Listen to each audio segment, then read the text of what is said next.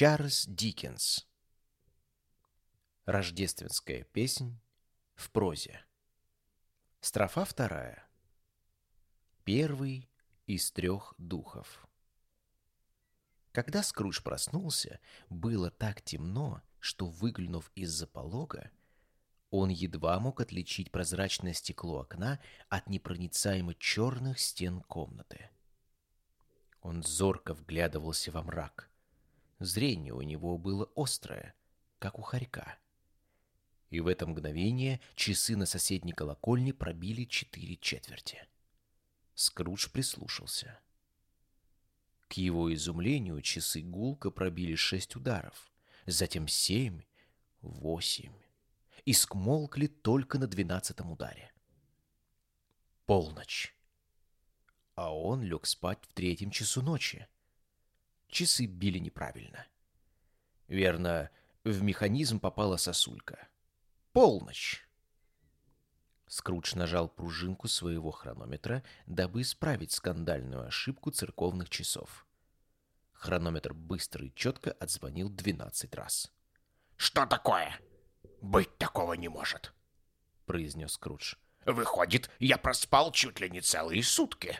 А может, что-нибудь случилось с солнцем, и сейчас не полночь, а полдень?» Эта мысль вселила в него такую тревогу, что он вылез из постели и ощупью добрался до окна. Стекло заиндевело. Чтобы хоть что-нибудь увидеть, пришлось протереть его рукавом, но и после этого почти ничего увидеть не удалось. Тем не менее, Скруш установил, что на дворе все такой же густой туман и такой же лютый мороз, и очень тихо и безлюдно. Никакой суматохи, никакого переполоха, которые неминуемо должны были возникнуть, если бы ночь прогнала в неурочное время белый день и воцарилась на земле. Это было уже большим облегчением для Скруджа, так как иначе все его векселя стоили бы не больше, чем американские ценные бумаги, ибо если бы на Земле не существовало больше такого понятия, как день, то и формула «спустя три дня по получении сего вам надлежит уплатить мистеру Эбенезеру Скруджу или его приказу не имела бы ровно никакого смысла.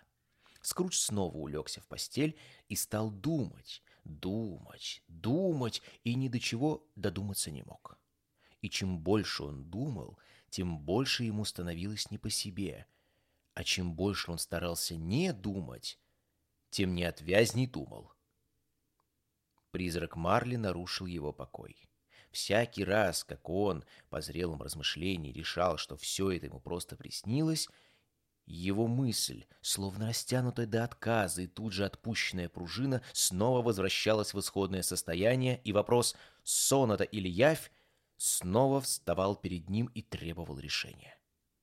Размышляя так, Скрудж пролежал в постели до тех пор, пока церковные часы не отзвонили еще три четверти, и тут внезапно ему вспомнилось предсказание призрака. Когда часы пробьют час, к нему явится еще один посетитель. Скрудж решил бодрствовать, пока не пробьет урочный час, а принимая во внимание, что заснуть сейчас ему было не легче, чем возвестить живым на небо, это решение можно назвать довольно мудрым. Последние четверть часа тянулись так томительно долго — что Скрудж начал уже сомневаться, не пропустил ли он, задремав, бой часов. Но вот до его настороженного слуха долетел первый удар. «Динь-дон!» «Четверть первого!» — принялся отсчитывать Скрудж. «Динь-дон!» «Половина первого!» — сказал Скрудж. «Динь-дон!» «Без четверти час!» — сказал Скрудж. Динь-дон. «Час ночи!» — воскликнул Скрудж, торжествуя. «И все! И, и никого нет!» Он произнес это прежде, чем услышал удар колокола. И тут же он прозвучал. Густой, гулкий, заунывный звон. Час. В то же мгновение вспышка света озарила комнату, и чья-то невидимая рука откинула полок кровати. Да, повторю, чья-то рука откинула полок его кровати, и притом не за спиной у него и не в ногах, а прямо перед его глазами. Итак, полок кровати был отброшен, а Скрудж, привскочив на постели, очутился лицом к лицу с таинственным пришельцем, рука которого одернула полок. Да, они оказались совсем рядом, вот как мы с вами. Ведь я мысленно стою у вас за плечом, мой читатель. Скрудж увидел перед собой очень странное существо, похожее на ребенка, но еще более на старичка, видимого словно в какую-то сверхъестественную подзорную трубу, которая отдаляла его на такое расстояние, что он уменьшился до размеров ребенка. Его длинные, рассыпавшиеся по плечам волосы были белы, как волосы старца, однако на лице не видно было ни морщинки, и на щеках играл нежный румянец. Руки у него были очень длинные и мускулистые, а кисти рук производили впечатление недюжинной силы. Ноги, обнаженные так же, как и руки, поражали изяществом формы. Облачено это существо было в белоснежную тунику, подпоясанную дивно сверкающим кушаком, и держало в руке зеленую ветку астролиста, а подол его одеяния в странном несоответствии с этой святочной эмблемой зимы, был украшен живыми цветами. Но что было удивительнее всего, так это яркая струя света, которая била у него из макушки вверх и освещала всю его фигуру. Это, должно быть, и являлось причиной того, что под мышкой призрак держал гасилку в виде колпака, служившую ему, по-видимому, головным убором в тех случаях, когда он не был расположен самоосвещаться. Впрочем, как заметил Скрудж, еще пристальнее взглядывавшись в своего гостя, не это было наиболее удивительной его особенностью.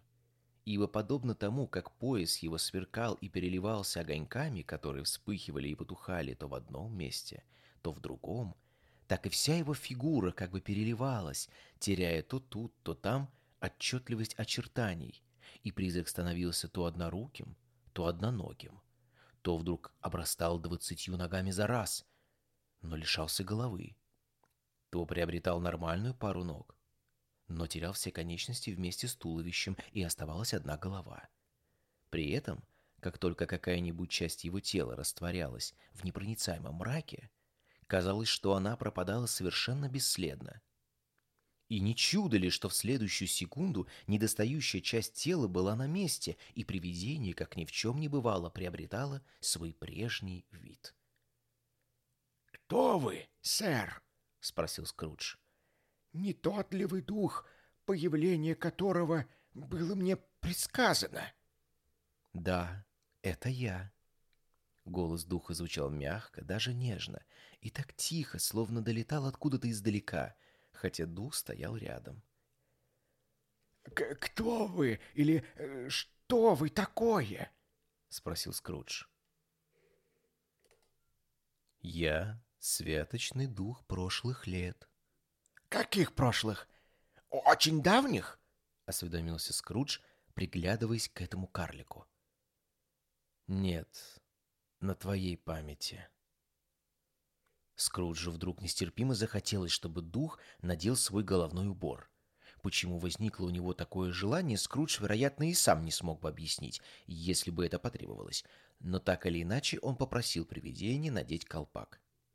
«Как?» — вскричал дух. «Ты хочешь своими нечистыми руками погасить благой свет, который я излучаю?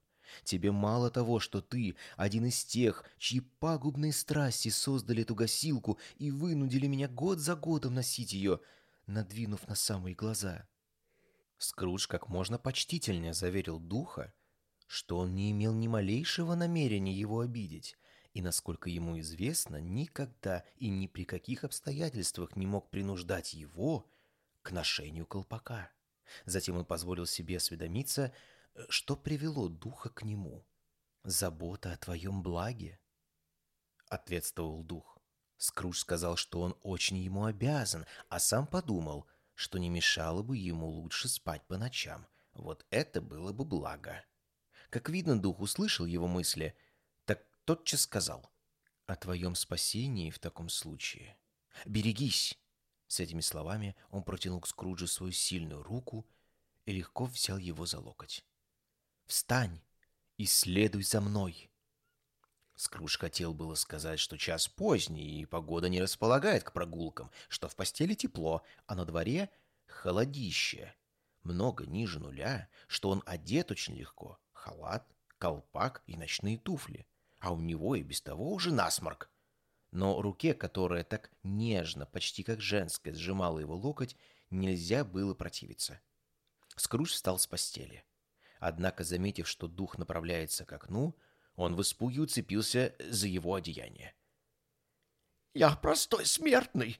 — взмолился Скрудж. «Я могу упасть!» «Дай мне коснуться твоей груди», — сказал дух, кладя руку ему на сердце. «Это поддержит тебя, и ты преодолеешь и не такие препятствия». С этими словами он прошел сквозь стену, увлекая за собой Скруджа — и они очутились на пустынной проселочной дороге, по обеим сторонам которой расстилались поля. Город скрылся из глаз. Он исчез бесследно, а вместе с ним рассеялись и мрак, и туман. Был холодный, ясный зимний день, и снег устилал землю.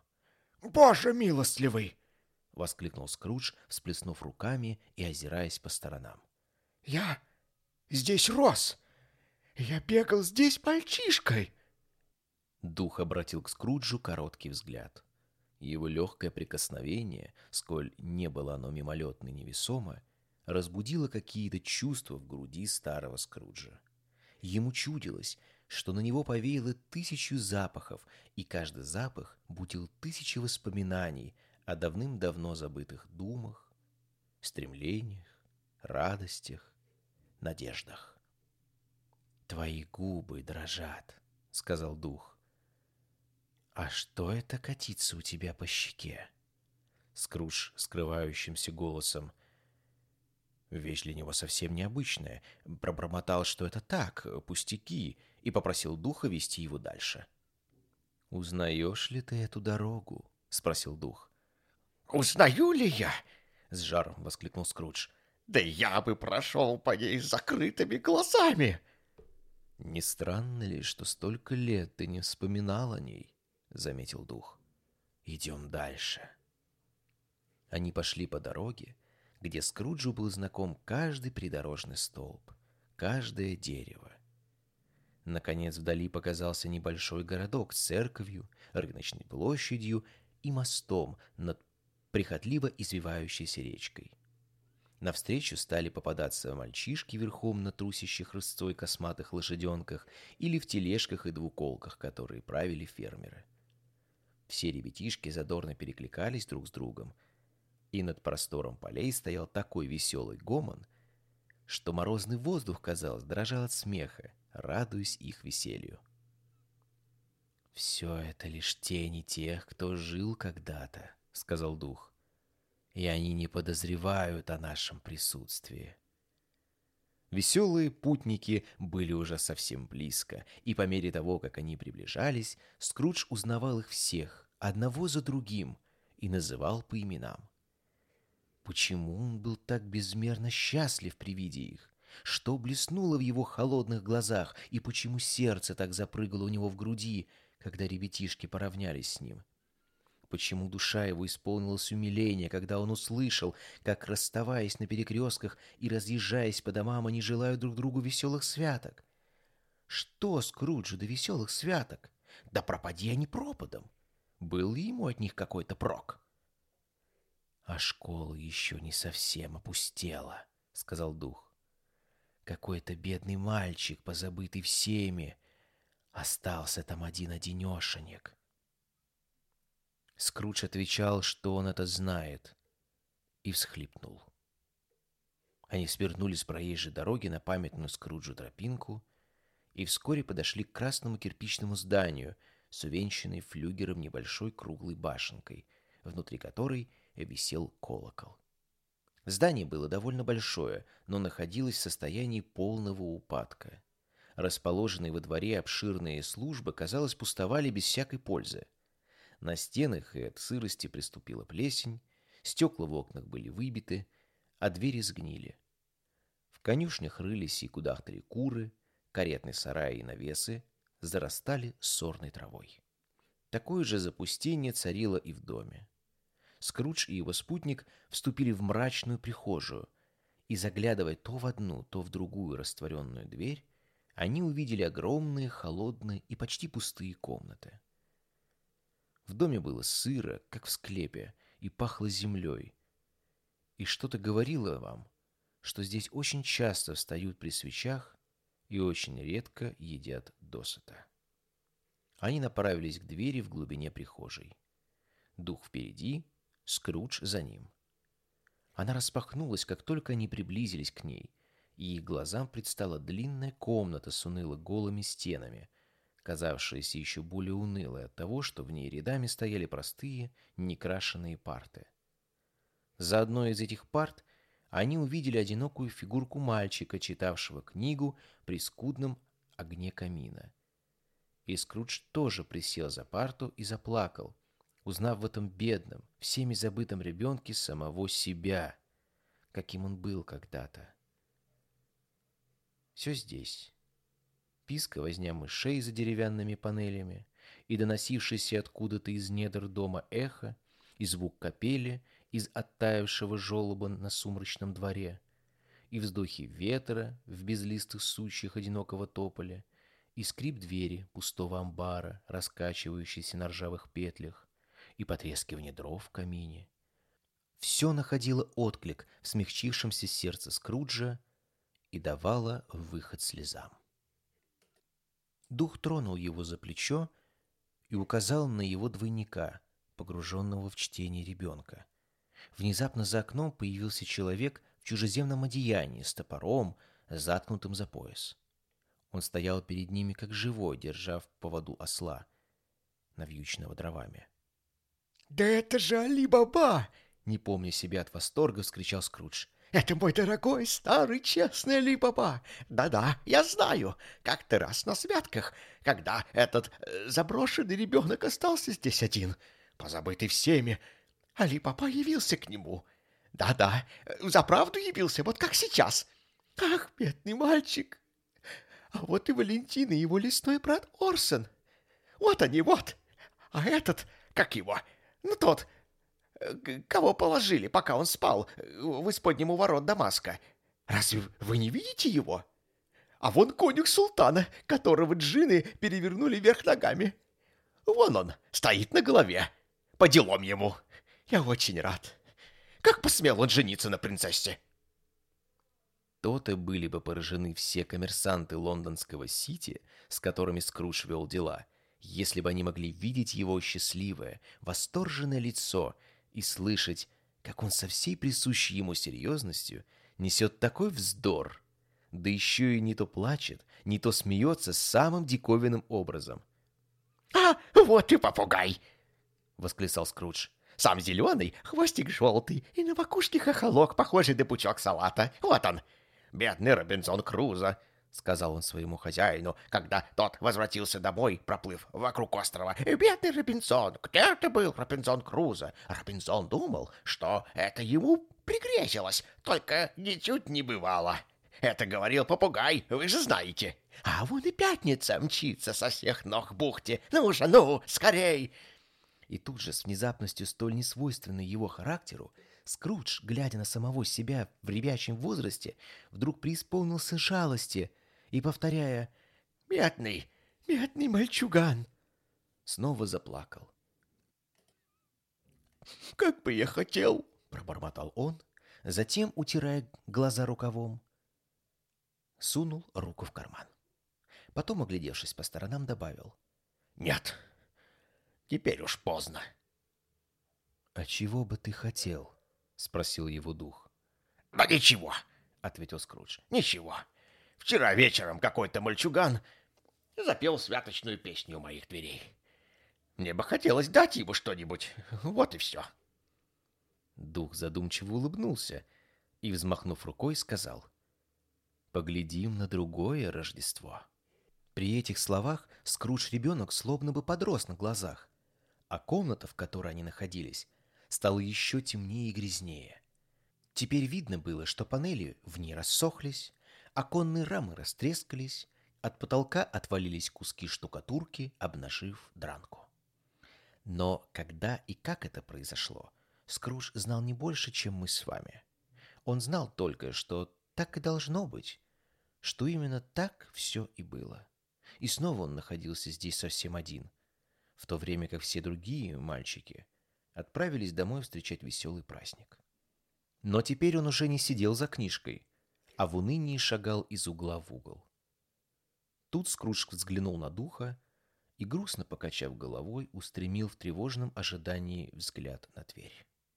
Дверь распахнулась, и маленькая девочка, несколькими годами моложе мальчика, вбежала в комнату. Кинувшись к мальчику на шею, она принялась целовать его, называя его своим братцем. «Я приехала за тобой, дорогой братец!» — говорила малютка, всплескивая тоненькими ручонками, восторженно хлопая в ладоши и перегибаясь чуть не пополам от радостного смеха. «Ты поедешь со мной домой, домой, домой!» «Домой, малютка Фен?» — переспросил мальчик. «Ну да!» — воскликнуло дитя, сияя от счастья. «Домой, совсем, навсегда! Отец стал такой добрый, совсем не такой, как прежде. И дома теперь как в раю. Вчера вечером, когда я ложилась спать, он вдруг заговорил со мной так ласково, что я не побоялась, взяла и попросила его еще раз, чтобы он разрешил тебе вернуться домой. И вдруг он сказал, да пускай приедет, и послал меня за тобой. И теперь ты будешь настоящим взрослым мужчиной, продолжала малютка, глядя на мальчика широко раскрытыми глазами. И никогда больше не вернешься сюда. Мы проведем вместе все святки. И как же нам будет весело!» «Ты стала совсем взрослой, моя маленькая Фэн!» — воскликнул мальчик. Девочка снова засмеялась, захлопала в ладоши и хотела погладить мальчика по голове, но не дотянулась и, заливаясь смехом, встала на цыпочки и обхватила его за шею. Затем, исполненная детского нетерпения, потянула его к дверям, и он с охотой последовал за ней. Тут чей-то грозный голос закричал гулко на всю прихожую. «Тащите вниз сундучок ученика Скруджа!» И сам школьный учитель собственной персоной появился в прихожей. Он окинул ученика Скруджа свирепо снисходительным взглядом и пожал ему руку, чем поверг его в состояние полной растерянности, а затем повел обоих детей в парадную гостиную, больше похожую на обледеневший колодец. Здесь Залубенев от холода, висели на стенах географические карты, а на окнах стояли земной и небесный глобусы. Достав графин необыкновенно легкого вина и кусок необыкновенного тяжелого пирога, он предложил детям полакомиться этими деликатесами, а тощему слуге велел вынести почтальону стаканчик того самого, на что он отвечал, что он благодарит хозяина, но если то самое, чем ему уже не распочивали, то лучше не надо. Тем временем сундучок юного Скруджа был водружен на крышу почтовой кареты, и дети, не мешкая ни секунды, распрощались с учителем, уселись в экипаж и весело покатили со двора. Быстро замелькали спицы колес, сбивая снег с темной листвы вечно зеленых растений. «Хрупкое создание», — сказал дух. «Казалось, самое легкое дуновение ветерка может ее погубить но у нее было большое сердце. «О, да!» — вскричал Скрудж. «Ты прав, дух! И не мне это отрицать, боже упаси!» «Она умерла уже замужней женщиной», — сказал дух. «И, помнится, после нее остались дети». «Один сын», — поправил Скрудж. «Верно», — сказал дух. «Твой племянник». Скруджу стало как будто не по себе, и он буркнул. «Да». Всего секунду назад они покинули школу, и вот уже стояли на людной улице, а мимо них сновали тени прохожих и тени повозок, и карет катили мимо, прокладывая себе дорогу в толпе. Словом, они очутились в самой гуще шумной городской толчии. Празднично разубранные витрины магазинов не оставляли сомнений в том, что снова наступили святки. Но на этот раз был уже вечер, и на улицах горели фонари. Дух остановился у дверей какой-то лавки и спросил Скруджа, узнает ли он это здание. «Еще бы!» — воскликнул Скрудж. «Ведь меня когда-то отдали сюда на обучение!» Они вступили внутрь. При виде старого джентльмена в парике, восседавшего за такой высокой конторкой, что, будь его еще хоть на два дюйма выше, голова у него уперлась бы в потолок, Скрудж в неописуемом волнении воскликнул. «Господи, спаси и помилуй! Да это же старикан Физиуик! Живеханек!» Старый Физиуик отложил в сторону перо и поглядел на часы, стрелки которых показывали семь пополудни. С довольным видом он потер руки, обдернул жилетку на объемистом брюшке, рассмеялся так, что затрясся весь от сапог до бровей и закричал приятным, густым, веселым зычным басом. «Эй вы, Эбенезер! Дик!» И двойник Скруджа, ставший уже взрослым молодым человеком, стремительно взбежал в комнату в сопровождении другого ученика. «Да ведь это Дик Уилкинс!» — сказал Скрудж, обращаясь к духу. Помереть мне, если это не он? Ну, конечно же, бедный Дик. Он был так ко мне привязан. «Бросай работу, ребята», — сказал Физиуик. «На сегодня хватит, ведь нынче сочельник. Дик, завтра Рождество, Эбенезер. Ну-ка, мигом запирайте ставни», — крикнул он, хлопая в ладоши. «Живо, живо, марш!» Вы бы видели, как они взялись за дело. Раз, два, три. Они уже выскочили на улицу со ставнями в руках. Четыре, пять, шесть. Поставили ставни на место. Семь, восемь, девять. Задвинули и закрепили болты. И прежде чем вы успели бы сосчитать до двенадцати, уже влетели обратно, дыша как призовые скакуны у финиша. «О-хо-хо-хо!» — закричал старый физиуик с невиданным проворством, вскакивая из-за конторки. «Тащите все прочь, ребятки! Расчистим-ка побольше места! Шевелись, Дик! Веселей, Эбиназар!» «Тащи прочь! Интересно знать, чего бы они не оттащили прочь с благословения старика!» В одну минуту все было закончено. Все, что только по природе своей могло передвигаться, так бесследно сгинуло куда-то с глаз долой, словно было изъято из обихода навеки. Пол подмели и обрызгали — Лампы оправили, в камин подбросили дров, и магазин превратился в такой хорошо натопленный, уютный, чистый, ярко освещенный большой зал, какой можно только пожелать для танцев в зимний вечер. Пришел скрипач с нотной папкой, встал за высоченную конторку, как за дирижерский пульт, и принялся так наяривать на своей скрипке, что она завизжала, ну прямо как целый оркестр пришла миссис Физиуик. Сплошная улыбка, самая широкая и добродушная на свете. Пришли три мисс Физиуик, цветущие и прелестные. Пришли следом за ними шесть юных вздыхателей с разбитыми сердцами. Пришли все молодые мужчины и женщины, работающие в магазине. Пришла служанка со своим двоюродным братом, булочником. Пришла кухарка с закадычным другом своего родного брата, молочником пришел мальчишка, подмастерье из лавки на супротив, насчет которого существовало подозрение, что хозяин морит его голодом. Мальчишка все время пытался спрятаться за девчонку, служанку из соседнего дома, про которую уже доподлинно было известно, что хозяйка дерет ее за уши. Словом, пришли все, один за другим, кто робко, кто смело, кто неуклюже, кто грациозно, кто расталкивая других, кто таща кого-то за собой, словом, так или иначе, тем или иным способом, но пришли все. И все пустились в пляс. Все двадцать пар разом побежали по кругу пара за парой, сперва в одну сторону, потом в другую. И пара за парой на середину комнаты и обратно, и закружились по всем направлениям, образуя живописные группы. Прежняя головная пара, уступив место новой, не успевала пристроиться в хвосте, как новая головная пара уже вступала. И всякий раз раньше, чем следовало, пока, наконец, все пары не стали головными, все не перепуталось окончательно. Когда этот счастливый результат был достигнут, старый физиуик захлопал в ладоши, чтобы приостановить танец, и закричал «Славно сплясали!» и в ту же секунду скрипач погрузил разгоряченное лицо в заранее припасенную кружку с пивом.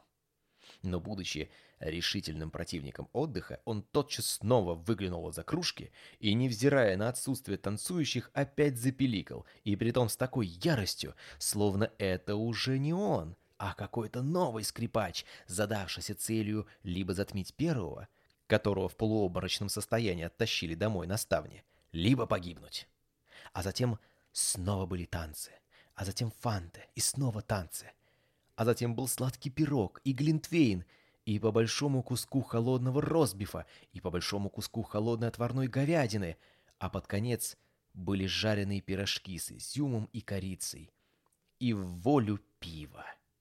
Но самое интересное произошло после ростбифа и говядины, когда скрипач, да чего ж ловок пес его возьми, да не нам с вами его учить, этот знал свое дело, заиграл старинный контрданс сэр Роджес Каверли, и старый Физиуик встал и предложил руку миссис Физиуик. Они пошли в первой паре, разумеется, им пришлось потрудиться на славу. За ними шло пар двадцать, а то и больше, и все лихие танцоры, все такой народ, что шутить не любят, и уж коли возьмутся плясать, так будут плясать не жалея пяток. Но будь их хоть пятьдесят, хоть сто пятьдесят пар, старый Физиуик и тут бы не сплошал, да и миссис Физиуик тоже. Да, она воистину была под стать своему супругу во всех решительно смыслах. И если это не высшая похвала, то скажите мне, какая выше, и я отвечу, она достойна и этой. От икр мистера Физиуика положительно исходило сияние. Они сверкали то тут, то там, словно две луны. Вы никогда не могли сказать с уверенностью, где они окажутся в следующее мгновение. И когда старый Физиуик и миссис Физиуик проделали все фигуры танца, как положено, и бегом вперед, и бегом назад, и, взявшись за руки, галопом, и поклон, и реверанс, и покружились, и нырнули под руки, и возвратились, наконец, на свое место, старик Физиуик подпрыгнул и пристукнул в воздухе каблуками, да так ловко, что, казалось, ноги его подмигнули танцорам, и тут же сразу стал как вкопанный.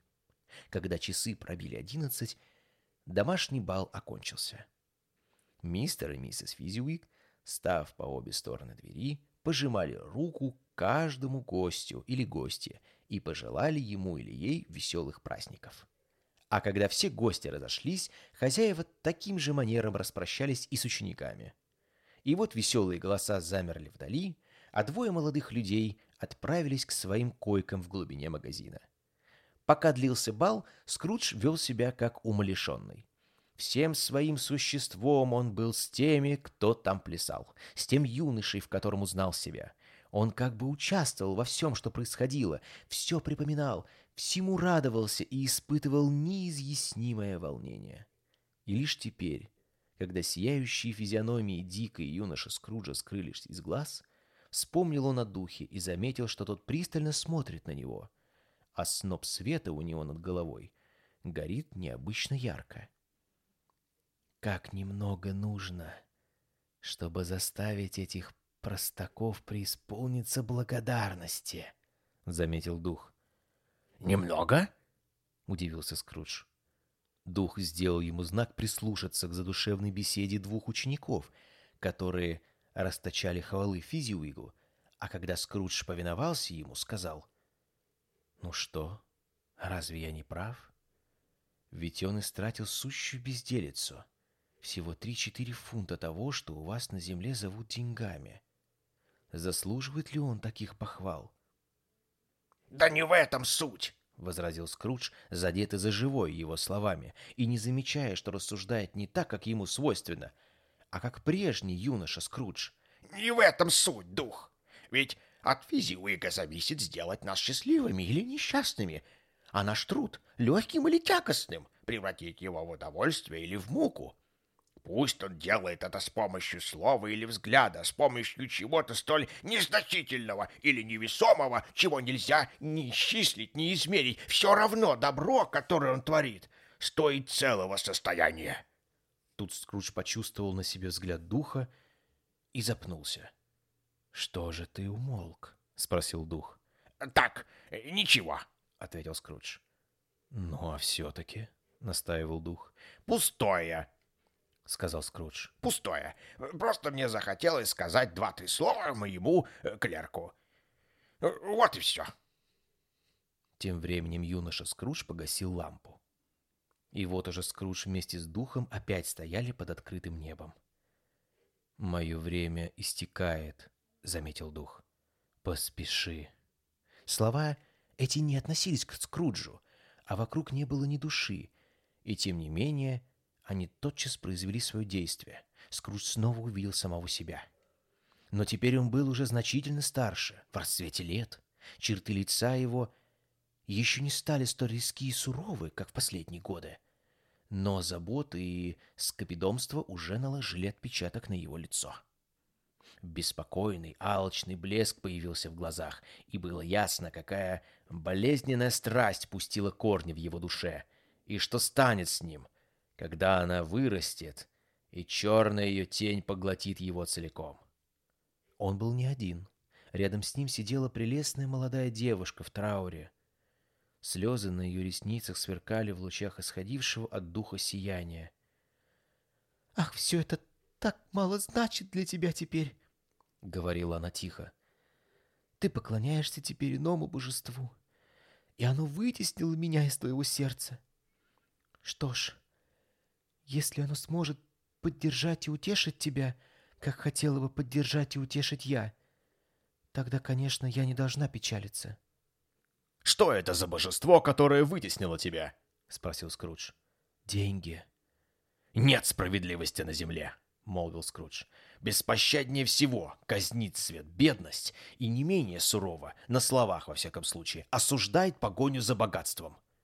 «Ты слишком трепещешь перед мнением света», — кротко укорила она его. «Всем своим прежним надеждам и мечтам ты изменил ради одной — стать неуязвимым для его булавочных уколов.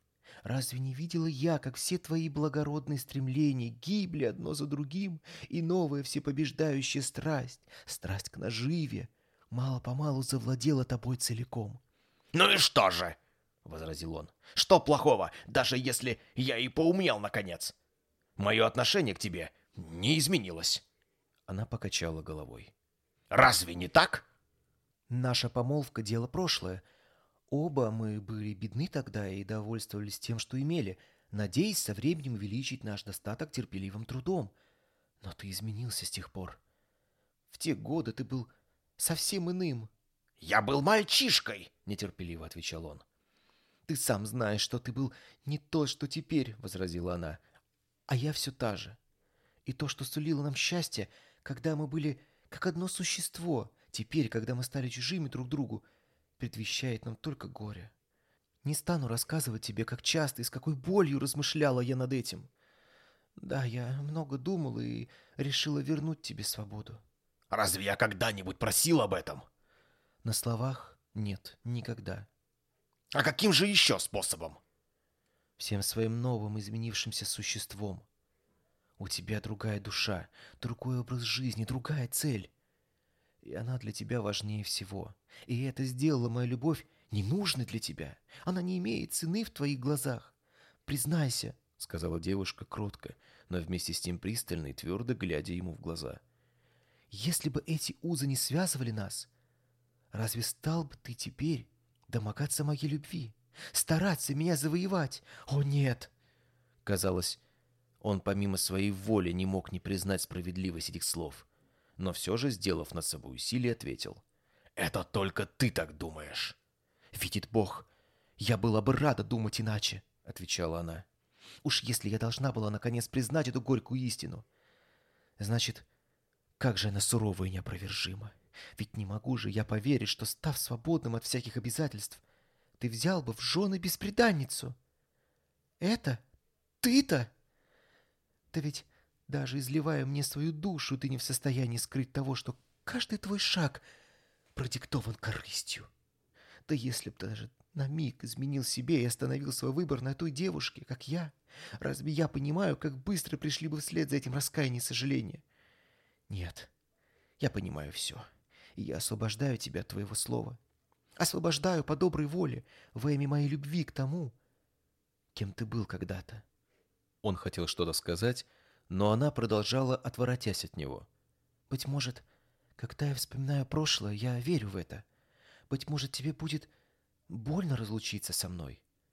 Но скоро, очень скоро это пройдет, и ты с радостью позабудешь меня, как пустую, бесплотную мечту, от которой ты вовремя очнулся. А я могу только пожелать тебе счастья в твоей жизни, которую ты себе избрал». С этими словами она покинула его, и они расстались навсегда. «Дух!» — вскричал Скрудж. «Я не хочу больше ничего видеть. Отведи меня домой. Неужели тебе доставляет удовольствие терзать меня?»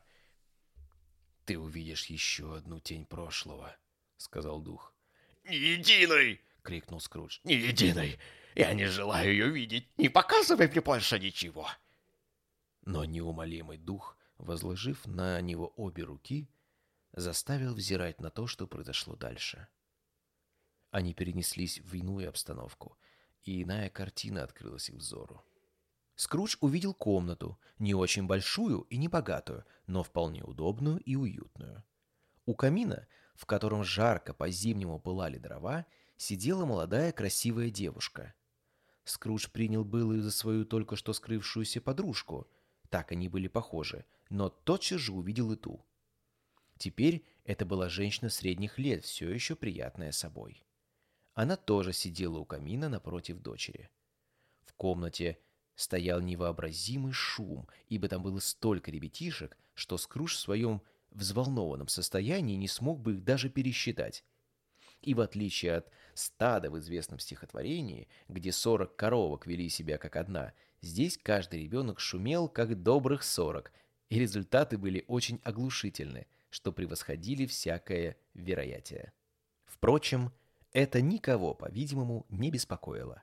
Напротив, мать и дочка от души радовались и смеялись, глядя на ребятишек, а последняя вскоре и сама приняла участие в их шалостях, и маленькие разбойники стали немилосердно тормошить ее.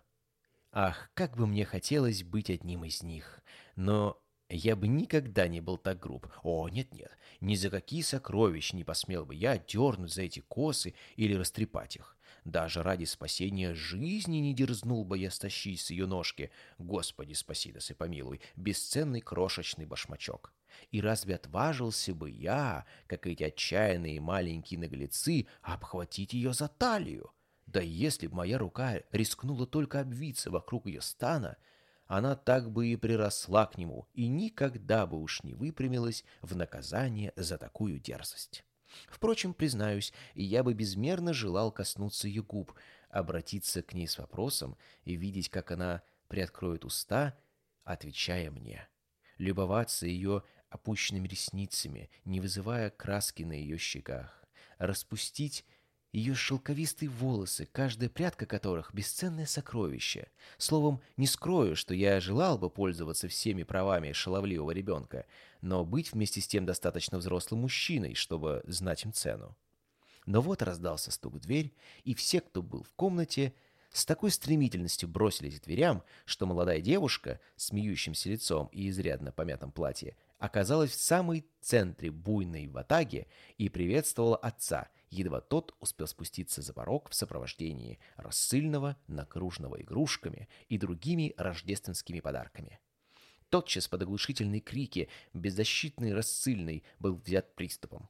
На него карабкались, приставив к нему вместо лестницы стулья, чтобы опустошить его карманы и отобрать у него пакеты в оберточной бумаге. Его душили, обхватив за шею, на нем повисали, уцепившись за галстук. Его дубасили по спине кулаками и пинали ногами, изъявляя этим самую нежную к нему любовь а крики изумления и восторга, которыми сопровождали вскрытие каждого подарка, а неописуемый ужас, овладевавший всеми, когда самого маленького застигли на месте преступления с игрушечной сковородкой, засунутой в рот, и попутно возникло подозрение, что он уже успел проглотить деревянного индюка, который был приклеен к деревянной тарелке, а всеобщее ликование, когда тревога оказалась сложной.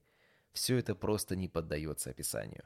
Скажем только, что один за другим все ребятишки, а вместе с ними и шумные изъявления их чувств, были удалены из гостиной наверх и выдворены в постели, где мал-помалу и угомонились.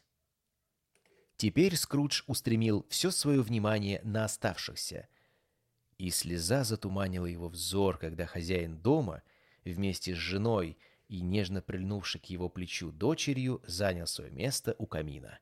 Скрудж невольно подумал о том, что такое же грандиозное, полное жизни создание могло бы и его называть отцом и обогревать дыханием своей весны суровую зиму его преклонных лет. «Белл», — сказал муж с улыбкой, оборачиваясь к жене, — «а я видел сегодня твоего старинного приятеля». «Кого же это?» «Угадай». «Как я могу угадать? А, впрочем, кажется, догадалась». — воскликнула она и расхохоталась вслед за мужем. «Мистера Скруджа?» «Вот именно. Я проходил мимо его конторы, а он работал там при свече, не закрыв ставен, так что я при всем желании не мог его не видеть. И его компаньон, говорят, при смерти. И он, понимаешь, сидит у себя один-одинешенек. Один, как перс на всем белом свете». «Дух!» — произнес Скрудж надломленным голосом. «Уведи меня отсюда!» «Я ведь говорил тебе, что все это тени минувшего», — отвечал дух. «Так оно было, и не моя в том вина». «Уведи меня!» — взмолился Скрудж. «Я не могу это вынести!» Он повернулся к духу и увидел, что в лице его каким-то непостижимым образом соединились отдельные черты всех людей, которых тот ему показывал. Вне себя Скрудж сделал отчаянную попытку освободиться. «Пусти меня! Отведи домой! За что ты преследуешь меня?» Борясь с духом, э, если это можно назвать борьбой, ибо дух не оказывал никакого сопротивления и даже словно бы не замечал усилий своего противника, Скрудж увидел, как сноп света у духа над головой разгорается все ярче и ярче. Безотчетно чувствуя, что именно здесь скрыта та таинственная власть, которую имел над ним это существо, Скрус схватил колпак-гасилку и решительным движением нахлобучил духу на голову. Дух как-то сразу осел под колпаком, и он покрыл его до самых пят. Но как бы крепко не прижимал Скруж гостилку к голове духа, ему не удалось потушить света, струившегося из-под колпака на землю. Страшная усталость внезапно владела Скруджем. Его стало непреодолимо клонить ко сну и в ту же секунду он увидел, что снова находится у себя в спальне. В последний раз надавил он, что было мочи на колпак гасилку, затем рука его ослабла, и, повалившись на постель, он уснул мертвым сном.